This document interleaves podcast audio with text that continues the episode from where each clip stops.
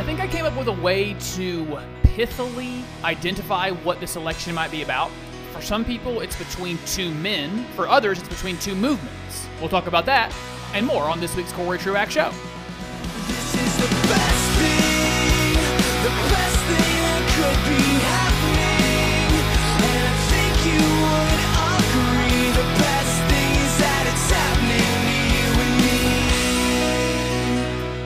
Had one of those experiences where you find that if you stop talking and start listening, you can actually learn some stuff. And that's something that happened to me recently when I was hearing some people talk about election 2020.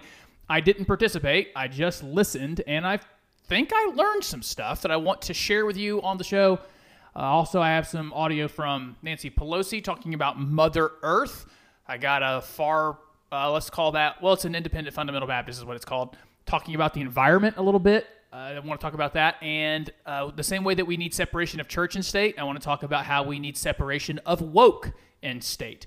So we'll do that and probably a little bit more on the show today. Welcome into the Corey Truax Show on his Radio Talk. Thank you for listening wherever it is you listen. If that's 8 a.m. or 8 p.m. on Saturdays, I am glad you do and grateful that you do. You can also find the show wherever you find podcasts. Look for me, Corey Truax. You will find me there.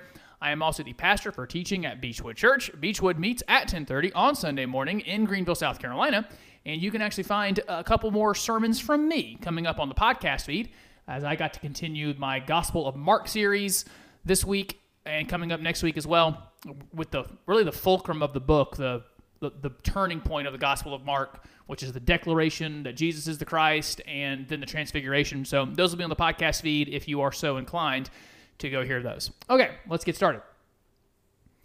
I was listening to uh, a discussion in a social group about this election between a, a Biden voter and a Trump voter. And I know I know them both personally, uh, and we we're, uh, we share some social settings. And here's what I noticed: the Biden voter talked a lot about the men. Joe Biden, the person, and talked about Donald Trump, the person. That's where the focus was for that person. And by the way, I wouldn't consider this person to be a real, real hardcore left winger. And my the Trump supporter is not a really much of a right winger. They're middle, middle of the ground type folks who just landed in different areas. But here's what I noticed about the Trump voter. The Trump voter basically never said anything about Biden or Trump. It, it was as if he wasn't even talking about an election between two men. He talked about American leftism and talked about burning cities, rising crime rates, higher taxes, more abortions, gender uh, uh, gender confusion, religious liberty, economic health, and there was a, a a real disconnect that I was hearing.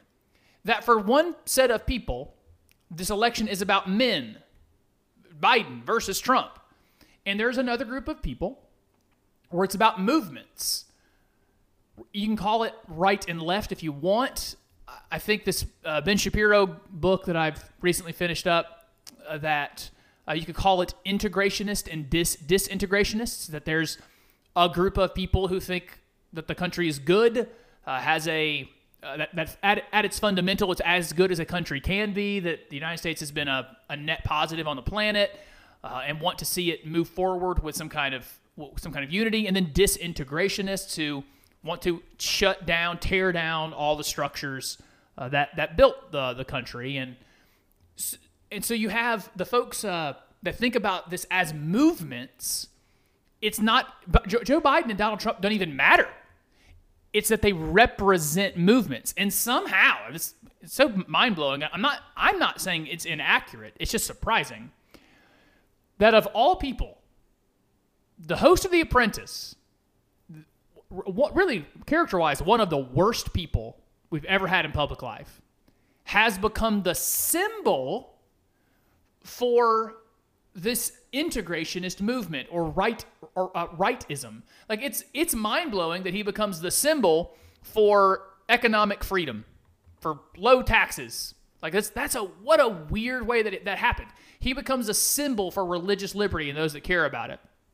And it's it's equally disorienting that Joe Biden, who is certainly liberal, but generally anodyne and seems affable as a person, he has become a symbol for groups that tear up cities and tear down cities. He's become the symbol for uh, like super high taxes, punitive taxes. He's become the symbol for real radicals on environmentalism and abortion policy.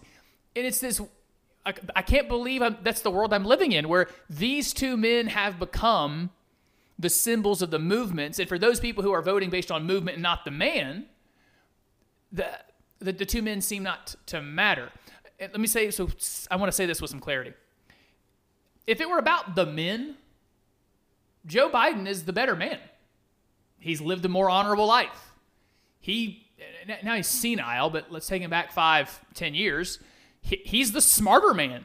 He's the more qualified. He's the more stately. He's the more dignified. And then you get to the movements, and I want to be just as clear.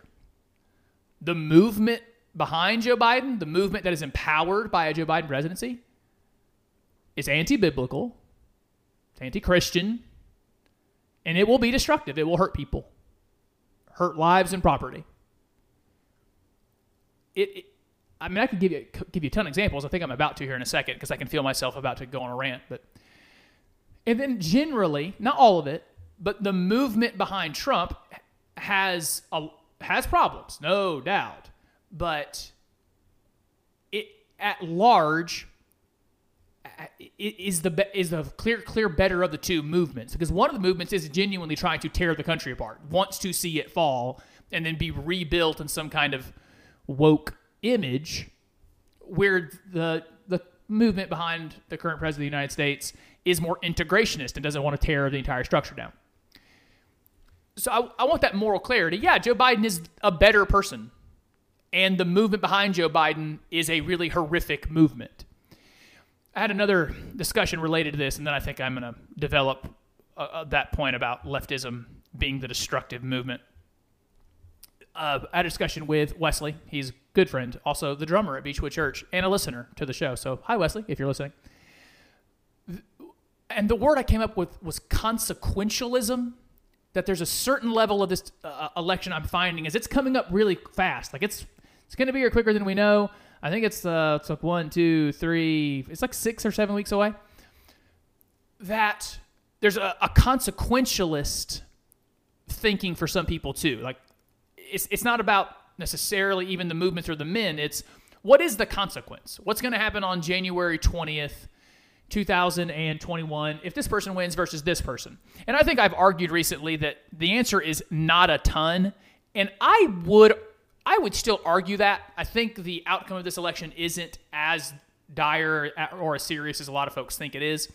But yeah, there's there's consequences and I, don't. But the ones I'm I'm most thinking about, I don't know uh, if the outcome of a presidential election changes one or the other. Like, just uh, let me give you the examples. These are also the examples of how why leftism is the more damaging ideology. You you just come to things uh, like sex, sexuality and gender issues. It is the American left that is is defending this Netflix show or Netflix movie Cuties it is the American left, or at least in academia, that is getting more and more comfortable with the idea of pedophilia just being a orientation. It's a sexual orientation. It's one the folks on the left will still say don't take part in it, but it's a completely legitimate orientation to have to be sexually attracted to children. That's a thing happening on the left, not the right. D- despite what you hear reported, violence and destruction is not a right wing thing violence amongst each other, like political violence. It happened uh, up in Oregon, maybe, where there, there is that that kid, Kyle, whatever his name was, who killed a couple people. There, there was another incident up there, uh, up in Oregon. But in general, what's what's actually happening is left wing people are the ones out on the streets tearing stuff down, burning stuff up. There, and so the even that idea, the disintegration, tearing the country apart. It, it is the left that promotes fable and fallacy and fiction of things like the 1619 Project, that the country is founded on slavery.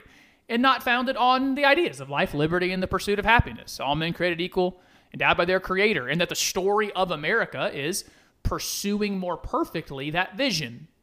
It is American left wingism that is causing uh, the disintegration uh, and the chaos and misconstruing our history and the, the damage that we'll do to kids. Hey, the damage that we've done to the family. You know, I'm I am this super optimist about the future. It's partly because I'm a techno optimist. Like I believe in, I believe in the science, the technologies is going to take us to incredible places. Uh, I'll give you one example.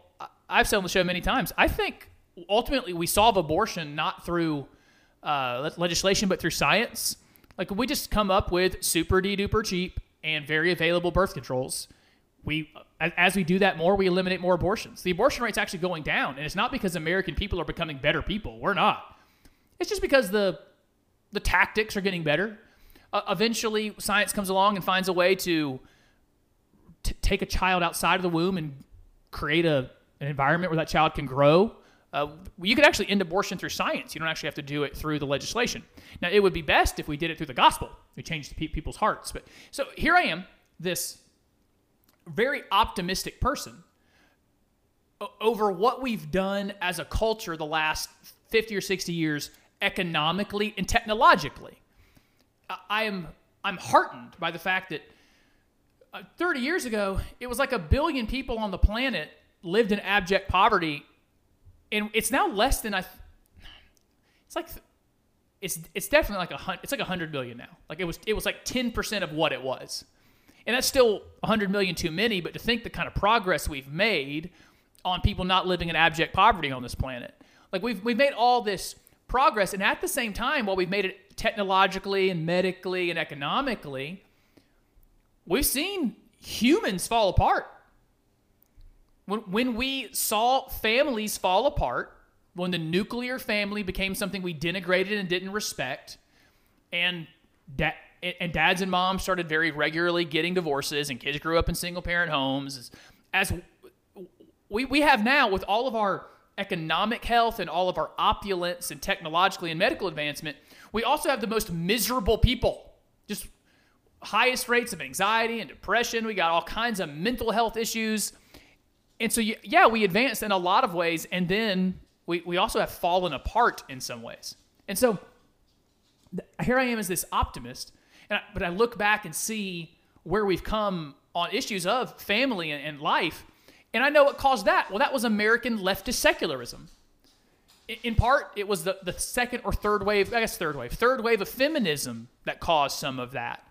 The the lack of Judeo-Christian values that separates child-bearing and rearing from marriage, that the two should be inextricably linked.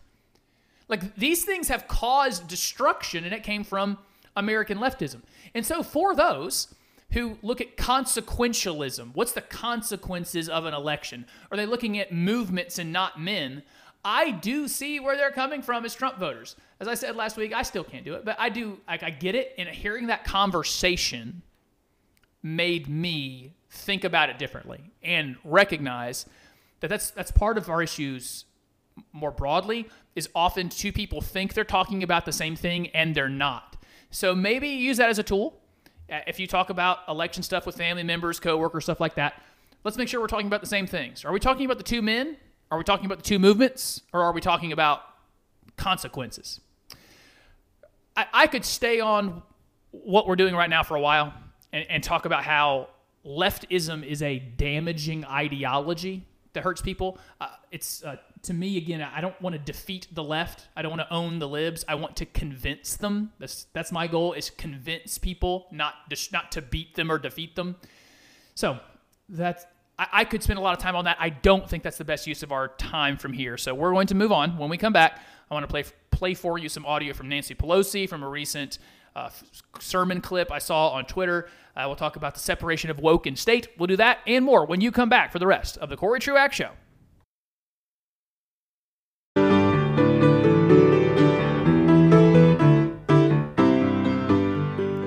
Welcome back to the Corey Truax Show. Find me on Facebook, Twitter, or Instagram. Look for me, Corey Truax. You will find me there. It's quite easy. And when you share the show, support the show on any of the, any of the podcasting apps, I am grateful. And thank you for listening on His Radio Talk as well. Uh, I want to play for you now some audio from Nancy Pelosi, the Speaker of the House, because, uh, well, I guess I have several points to make here. So I'm just going to let her talk, and then we'll make the points as we go. Um, she was, in particular, asked a question about the uh, wildfires out in California. Really tragic situation happening out there. Quite sad indeed. But she uses that as a platform to say some other things, and I think it demands response. Uh, so here is Nancy Pelosi. We have these fires in California and in the West. Uh, 16 people have died in Washington, Oregon, and California, uh, including a firefighter and a one year old baby. Uh, we, our firefighters have been so very, very courageous. Now we're again breaking records. Mother Earth is angry. She's telling us whether she's. I'm sorry, what? Mother Earth is communicating now? Can I ask you a question? How is that any different than Pat Robertson? You know how Pat Robertson rightfully gets in trouble all the time for when he says, uh, God is punishing this island because of their paganism or idolatry. So Haiti gets hit with an earthquake, and so God says he's, he sent them an earthquake for to, to punish them. Or uh, I, I don't remember there was there was one that was a hurricane, and Pat Robertson said God sent that hurricane as a punishment for fill in the blank. How? And then he gets made fun of for saying stuff like that. What is what is any different here about Nancy Pelosi saying Mother Earth is angry? So I guess Gaia is angry, the Earth goddess, and so she's reacting by sending us wildfires and I think hurricanes. I have more to say on this, but here's more from Nancy Pelosi. Telling us with hurricanes on the Gulf Coast, fires in the West, whatever it is, that the climate crisis is real and has an impact. Wowzers. I have so much to say. Number one, I didn't know she was a pagan. Like an actual real pagan. Like we say pagan is it's like a word to say non-believer, but actually pagans are believers. And the original pagans were like naturalist people. Like they believed in the nature as the gods. And so Mother Earth is speaking to us. So that's one. She's a she's a pagan, obviously. Now, number two, there, there we should have some kind of recognition on the reality that you know hurricanes have happened all the time. These aren't new. Uh, wildfires, not new, and not even particularly, by the way. Uh, when we have some kind of the history that we do have, not all that much more intense. This is part of our issues with weather events. Is we've only been keeping really good track of weather events for maybe a couple hundred years, probably a little less than 200 years. And then even there, we're not totally sure because people didn't live all over the globe. You know, like we're there were weather events happening in places where no one lived, or at least there was no people weren't traveling out of those places to take the news. There was no media. Like we, there's been big tragic events happening all over the planet since the planet's inception, or at least since sin entered the world. And so uh, there's a there- there's almost like a the word for that is the opposite of oh yeah it's, it's Gnosticism. That's the word I'm thinking of there's like a, a, a secret knowledge of what the world should be like. This is what the weather, weather weather patterns of the planet should be. And so one, she's she's a pagan apparently because there's Mother Earth, which we should laugh at her the same way that Pat Robertson gets laughed at for saying that she she knows what Gaia wants, uh, and we need to appease the planet. And then number two, there's this idea that she knows what the weather's supposed to be like, where it's it's it's always we've always had tragic weather events. This is not abnormal for human history. But here's the last one. Last point. This paganism, this uh, idea that the earth, the mother, Gaia, is punishing us for our sins. Th- This is supposed to be from the leader of the party that says of the other party and says of people like me on the right, you guys are anti science. Um, n- none of us over here are talking about Mother Earth. You, you want to tell me about Smokey the Bear as well? Like, come, come on. You, you're the science people, and you're the ones talking about Mother Earth. Now, granted, this is this is old right wing talking points, but they're accurate. You know, sometimes talking points are just accurate. Like you are the party of science, and you're the ones that tell me men can have babies. Uh, so, so this is not by any stretch the, the party of science. No, that made me think of something that I have to touch now, and, and then we'll go on to the next piece of audio. it occurred to me one of the one of the inconsistencies of leftist ideology, one of the ways that their ideology doesn't make any sense, and it is around gender, where they, they tell me that gender is a construct. There is no such thing. So there is no such thing as masculine things and feminine things. They don't they don't actually exist. We decided that you know, culturally it was decided that boys played with trucks and girls played with dolls, that girls would wear pink and pastels and guys would wear blue and darker solid colors. That was all socially constructed. It's not real. There's no masculine or feminine instinct. That's the left wing theory of gender. And then also, we get to a uh, a child who is going to switch switch their gender, and the the evidence we're given is uh, to, for a little boy who wants to become a little girl. Well, he always wanted to play with the dolls and the wanted to wear pink. Okay, well that's meaningless. You already told me that's meaningless. That there's no such thing as masculine and feminine. This is actually a problem they run into them for themselves because when there's supposed to be no distinction, there's no distinction between men and women. There's no difference. There's utter utter equality. Then why would anyone ever want to change from one to the other? They are the same. It's a, it's an ideology that eats itself constantly. There's certainly some ex- examples of that on the right as well, but they're all over the left, like the the inconsistencies and the hypocrisy, because that's what a a broken brain will do. All right, that was a digression. I need to come back. So there's Pelosi and her uh, paganism, her Gnosticism of knowing what the weather should be like, and then being the uh, party of science. Next, I want to play for you this sermon clip. I think I've mentioned before. I have uh, I listen to these clips on Twitter from a page called IFB Preacher Clips. It's from a part of the Baptist world I used to be in that I'm not in anymore, and uh, it, he's got some interesting things to say that I want to address. His name is Pastor Danny Castle. I believe he has a church up in North Carolina that he pastors. Um, he's going to talk about some environmentalism type stuff, I think here. So let's uh, let's listen to Pastor Danny Castle for a minute. Hey man, we're, we we made a god out of the environment. Oh, poor old retarded Al Gore and all them Greenpeace people, environmental people, they've lost their mind. We've made a god out of the environment. Now, really quick, um, that word he called Al Gore, not a fan. It's not for uh, that's not for adults to use uh, for one another, not decent, dignified people. So that's one.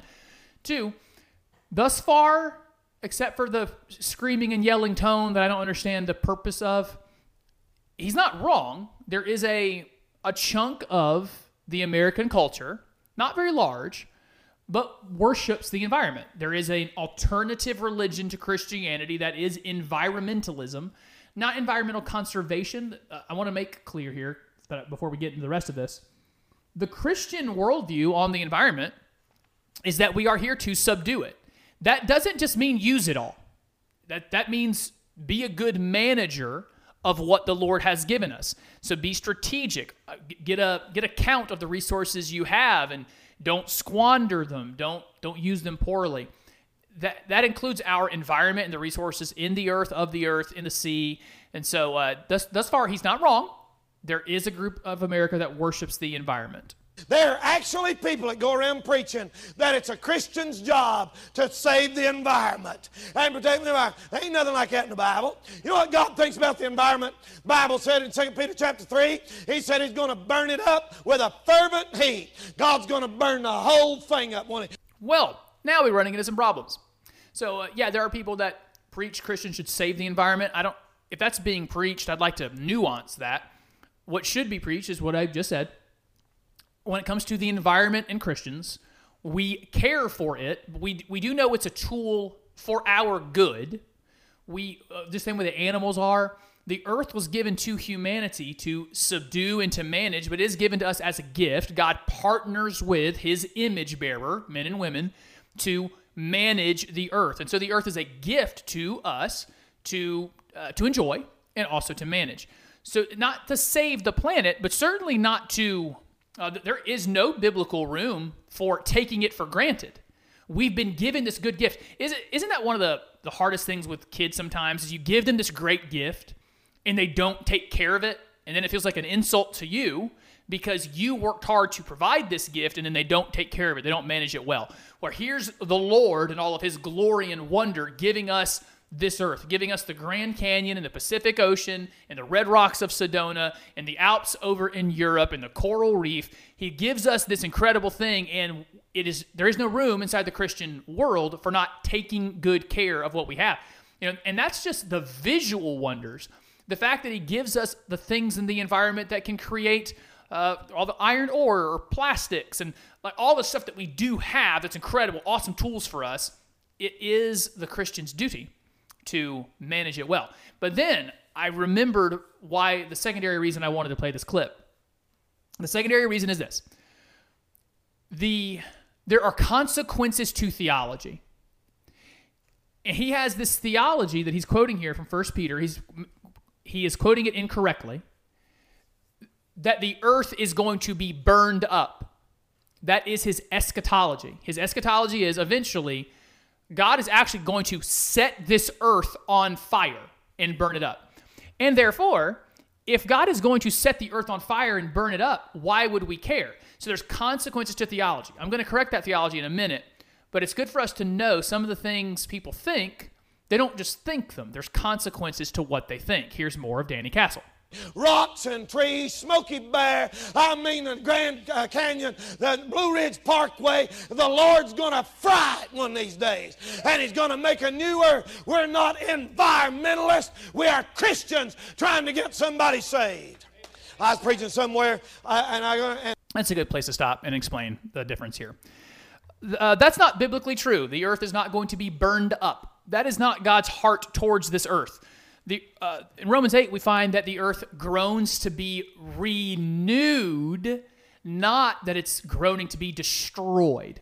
The picture, full picture of Scripture has been this God made an earth, put mankind on it, and then dwelt with his people. He, he got to live on this earth, he got to be in community with his people that he made on the planet. And then sin broke that, and then there became space where God lives, and then space where we live. And the space where we live was was here on this earth. And then God allowed us to come into communion with Him in other ways. So through the Ark of the Covenant and the Holy of Holies in the tabernacle, God can meet with man again. There's a space where we can be together.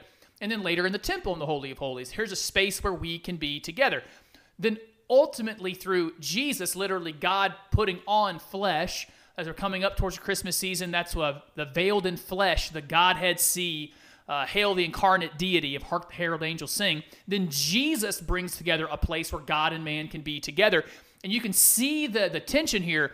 The plan of redemption is for God and man to be together again on the good world, on the good earth that God created. This this language is de- decently easy to easy to explain from First Peter, um, but when you look at it in the context of all the rest of Scripture, the the plan is a renewed heaven and a new earth, not just a new heaven and a new earth like this one gets burned up. It- those even those words you get to some of the original language, it's about renewal.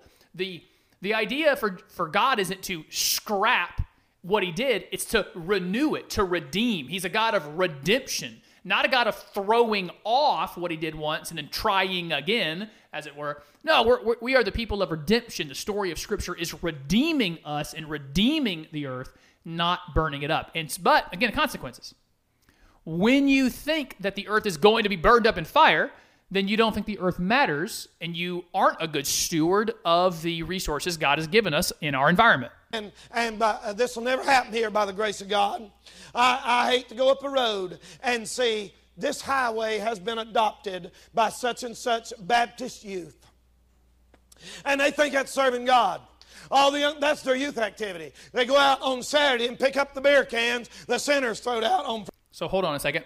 So you're criticizing people now because like he actually is bothered for a church that would adopt a highway, adopt a road and keep it clean. S sir, this is actually one of the ways that we serve our neighbor as ourselves. You let you lo- excuse me, love your neighbor as yourself. To Jeremiah 29 where it says work, work for the welfare it's pray or work for the welfare of the city where you live. That's a let your light so shine let your light so shine before men that they may see your good works and glorify your Father which is in heaven. I'm just doing this off the top of my head, guys. Like, yeah, this is good stuff to do in your community.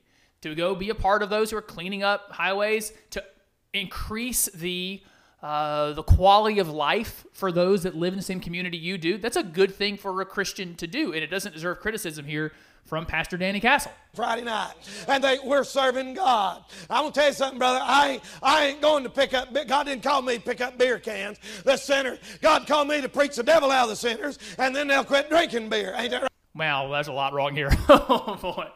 All right, so um, the equating of the beer drinking with these are the sinners. We we obviously have a problem there. I've covered it before, uh, talking about the theology of alcohol. I won't retread that ground. But like to him, for him to say specifically, I'm not picking up anything off the side of the road. You know, I, I wonder, sir, about know, the, the heart of a servant, the, the, the humble heart. You know, I saw a friend on Facebook who volunteered time after a big storm in Greenville to go clean up, clean up branches and stuff. This is a good. It's just a good thing to do for your neighbors. Churches get, getting out into the community to do those things. So to for, for you to say I wouldn't do it, like you you wouldn't serve your neighbor that way. Th- That's a, a problem of your own pride and your own theology. Again, a particularly problem of theology is thinking that First Peter means God is literally going to set the earth on fire. right?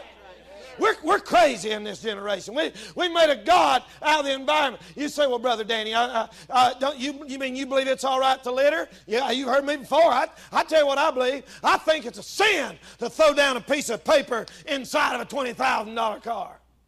Wow. Whew, the ignorance of that. Just think about it theologically for a minute. Here's this earth God made, and He saw it and said it was good. He made the land and the trees, He saw them and said they were good. And then He invites man in and says, Subdue the earth and, and work it, work the ground. This is a this this thing he made. It's good. It's a good gift. And then there's a twenty thousand dollar car. Something that, in one way, uh, the the brilliance that God placed in man, the thought processes, the synapses, the computation. Yes, God did those good things in man to make a car. So I even I look at a car and you can see the glory of God in it. You really can because of humans using the minds and and, and hands that God gave them made it. But it is something that man made using the gifts God gave. The planet itself is the work of his hands. Uh, As we are. We are the we are the work of his hands. Actually, I, I'm gonna uh, I need to modify that uh, the language of Genesis, and it's highly poetic here, but it was only humanity was made with God's hands. He went, he got down in the dirt to make man. He otherwise spoke everything into existence. But the earth is the thing that God made with His voice. He spoke it into existence. And to say, I would rather litter that does affect other people and also would diminish the artwork God made on the earth, that's a better thing to, to do than to drop it in my Honda Accord. That's a level of ignorance that really, I mean, there should be like a church discipline situation on that. That's a really horrific thing to say. Things cost too much. And the reason you don't understand that, your mind is warped.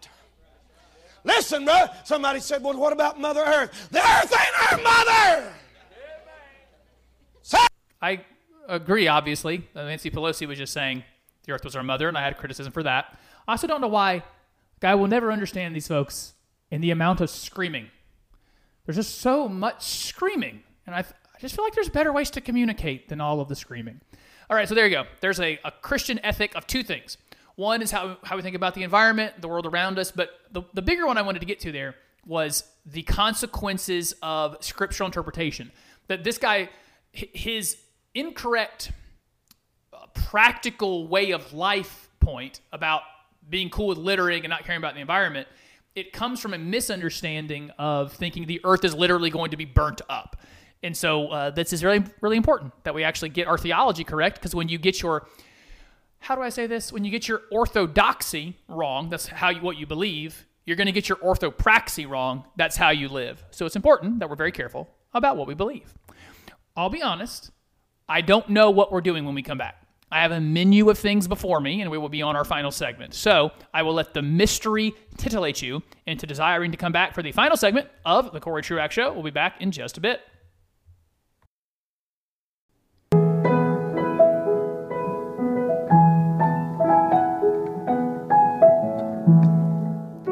In for the final segment of the Cory Truax Show. I think we will do two things to finish it out, but let me first remind you that you are listening to his radio talk. Thank you for listening there. And wherever you find the podcast, I am grateful when you share the show. An angel gets its wings. That's not true. Angels don't have wings, and there is no cosmic consequence to you sharing this show. It just makes me happy. That's what happens there. And again, you can also find the Gospel of Mark series out on my podcast feed if you are so inclined. Let's get going. One quick word on this. Football is back. Maybe we'll have the sports segment restart. I don't know. But uh, I do know this. Life has not felt right since March. Like we've had the shutdowns, everything's been weird. COVID wrecked everything. I went over to Heath's house, the my, my best friend who has, uh, you know, he was on the show uh, week after week during back when we had sports segments. Went over to his house to watch the Clemson game. That was just a couple days after I stayed up a little later than I'm used to to watch the Texans and the Chiefs play. And there was something there was something about football and the power it had over the American mind. It almost seemed normal, guys. I went to the grocery store Saturday morning and there was orange being worn everywhere. And I don't even like college football that much. I, I, I almost find it almost religious how much people like college football. But I, I something about that I loved it. I, I was riding home from watching that game, and I got into my subdivision, and there's a couple houses in my subdivision that I just know traditionally they, they are the houses that host watch parties for football, and all those houses were full of cars. You know, long it's been since we've seen that. I mean, it's been six or seven months since I've seen a driveway and a cul-de-sac just full of cars because people are getting into the same place to watch because you're not supposed to do that, right? That's all against the rules. And it, it just seemed like it it brought some normalcy and it felt so good. Now I say all that and it feels so good. I'm so glad football's back. I, I, I do have some reactions to some conversations that I had, especially on social media about it. I posted on Facebook that I was excited about the NFL coming back last Thursday and I was going to watch. And some people that I guess would call themselves conservative, I think they would, um, wanted to argue. They wanted to talk about how that was a bad thing to do. Don't watch the NFL. Even, I don't think he'll mind. He, he listens. My own dad. Uh, hi, Dad. Uh, let me preface this by saying uh, all the all the good things about me are to the credit of my heavenly and earthly fathers. They did a like he, he my, my dad my dad's the best one. I promise. The guy's incredible. Uh, all the bad things about me are my own dang fault. That's one of my catchphrases. But but I mentioned watching the NFL, and my dad had a, a reaction that was like, "Why would you watch the NFL?" And I, I just gotta admit, I don't understand that at all. And it just makes me like wonder, like, did did you ever actually like football? Did any of you actually like football? Football is fun. It's the greatest sport that was ever made. It is so much fun to watch. If you get enjoyment out of it, why on earth would you let someone else's opinion, like some player doesn't think what you think, why would you let that stop you? Why would you let that keep you from something you love? And I, I thought several analogies. Like, we don't do that with movies and TV. We don't need Leonardo, Leonardo DiCaprio to stop being a crazy environmentalist to enjoy his movies. He's just really good. So I, I want to watch his movies because he's great. Uh, the guy who directed the Batman movies, that was so good. I forgot his name. I think he did the 1917 movie as well. He's so good. He's also a wild leftist, the director of those movies. James, Cam- no, it's not James Cameron. But anyway, whoever did those, yeah, he makes great movies. I'm going to watch those. It doesn't bother me that he doesn't think what I think. And I don't, like, I understand there's a lot of people that I love that it, it is bothersome to them that, well, the NFL players don't think what I think. And so I, I mean, back when it was Kaepernick, it was they don't stand for my special song. When the song plays, they don't stand. It hurts my feelings. I said this said this to my dad. Like I actually find that to be one of the most snowflake attitudes. It's usually the folks who complain about the NFL. They're the ones that call people snowflakes. It's but it's that group that gets their feelings hurt. And then I'm not watching I'm not watching your TV show. I'm not watching your sport. Why, why if well if you don't want to watch it, I do mean this. Like if you don't want to watch it, if you don't get pleasure out of it, enjoy, don't watch it. Why on earth would you watch it? But if it's something you like and enjoy, then don't let someone else's opinion rob you of it. I mean, it just seems like an, a really miserable way to live, honestly, and also a little snowflakey because you're you're allowing yourself to be offended out of doing something you would otherwise want to do. And so that's I guess that's my football thought. Like it, it felt so good to have it back, and then I, I get grief from some folks for watching the NFL. Guys, it's my favorite thing in the world to watch. There's not a TV show better for me. I understand people like different kind of stuff. They like to read more than I do, or they like their video games, or TV shows, or shows they want to watch, or music they want to listen to. If you you give me the choice of any entertainment in the world, I am watching the NFL. There's nothing like it in the world. And then, there's the, all the other stuff that the consequence to that, like the idea of them not agreeing agreeing with me. And I would imagine, I don't know, 80% of those players don't think what I think politically. I don't care. This is fun. This is really, really fun stuff, and I'm going to watch it. I guess there is some line. There's a limiting principle. Uh, they could all become Satan worshipers, and I'd be like, hey, can we find a league that doesn't have Satan worshipers? Because I, I, I probably shouldn't watch these guys, and because I still want to watch football because football is awesome. You know, I even, you know, I'll go, I'll, I'll make the other side mad here really quickly. So I think the people who complain about the NFL are, are being a little snowflakey. But then there were folks on the left who, who had their bellyache over this. You know, at the beginning of the season, the Texans and the Chiefs met at midfield and linked arms as a show of unity. That is what the announcer said. It was for a symbol of unity or show of unity. And people in the stands booed. And, and so folks, I I guess on the, I guess I'd say the left maybe it was left left winger winger types were upset about that. How like why would you boo unity? Well, is that what they're doing? Were the fans in Kansas City booing unity? were were people on Twitter and Facebook going, "Oh, I hate unity. Unity's terrible. I want disunity and all kinds of arguments. That's what we want." Like at least be honest enough to recognize why people don't like it. They what they what they see is activism and what they want is fun. And so they boo. Like I came to the game because I wanted fun. My desire was fun. This is supposed to be a fun activity. And instead of getting a fun activity, you're not giving me a fun activity, you're giving me some kind of show of unity. And so that's what they're booing. They're booing activism as part of the game. Guys, I, I go even further. Before this Kaepernick thing ever started, I wondered why before my basketball games in high school, we were saying the Pledge of, Pledge of Allegiance and playing the national anthem. Like, why are we? Did, did any of us come here for an America party? I came to play. Let's play. And before the NFL, like Super Bowls, my whole life, there'd be a American flag the size of the field, hundred yard flag, and someone singing the national anthem all fancy. And I would think, wait, wait, why, why are we doing doing that? I thought we came to play. Let's play. Let's let's let's do football. That's our thing.